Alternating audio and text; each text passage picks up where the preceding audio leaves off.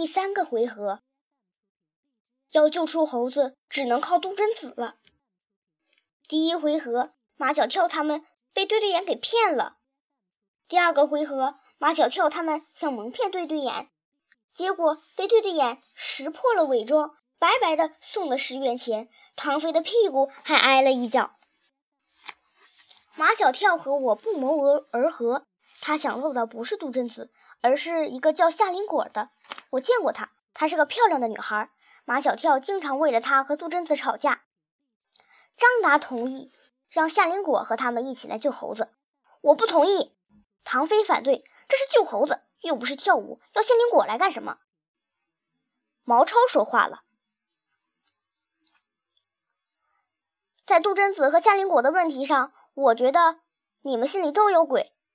救猴子需要的是勇气和智慧，我觉得杜真子比夏林果合适。两票对两票，没有结果，还是唐飞聪明。他让我来做最后的决定，我选择谁，就在谁的名字后笑一笑。马小跳问：“笑猫，你觉得夏林果怎么样？”我不笑。那杜真子怎么样？我哈哈大笑。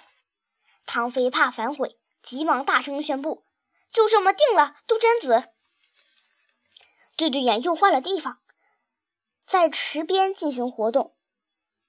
我认识对对眼，我给杜真子带路。马小跳怕暴露，只能远远地跟着他。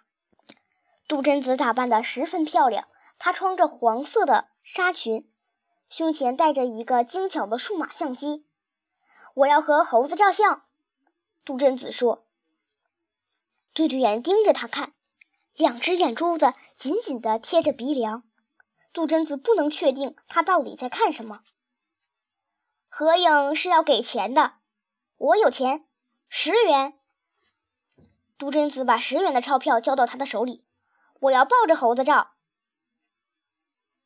虽然对对眼让杜真子抱着猴子，但他死死地拉着铁链。你这样拉住猴子，我怎么照相啊？对对眼一点也不放松警惕。别人都是这么照的。杜真子撒娇：“猴子拴着这条链子多难看啊！叔叔，求你了，把链子解开吧。”不行，求你了，等我照完相再给他拴上链子，好不好？对对眼终于被说动了，他把链子解了下来。杜真子马上逃跑。喂，小姑娘！对对眼追了上去。杜真子得抱着猴子，毕竟跑不快。他一边跑一边回头说：“我到人少的那边去照相，你别过来。”张达跑了过来，他跑得真像一阵风。对对眼已经意识到要出事儿，他拼命地追赶杜真子。站住！眼看他就要抓住杜真子了，这时我扑上去，伸出尖利的爪子，在他的脚背上挠出了几道血痕。对对眼可真厉害，他根本就顾不上痛，继续追赶杜真子。我再一次扑到他身上，在手背上又抓了几道血痕。张达抱过猴子，朝山洞跑去。对对眼又去追张达，当然他根本追不上，才追了几步，张达已经无影无踪了。对对眼晕头转向，再找杜真子，杜真子已经在唐飞他们的掩护下跑远了，已经达到了绝对安全的地方——秘密山洞。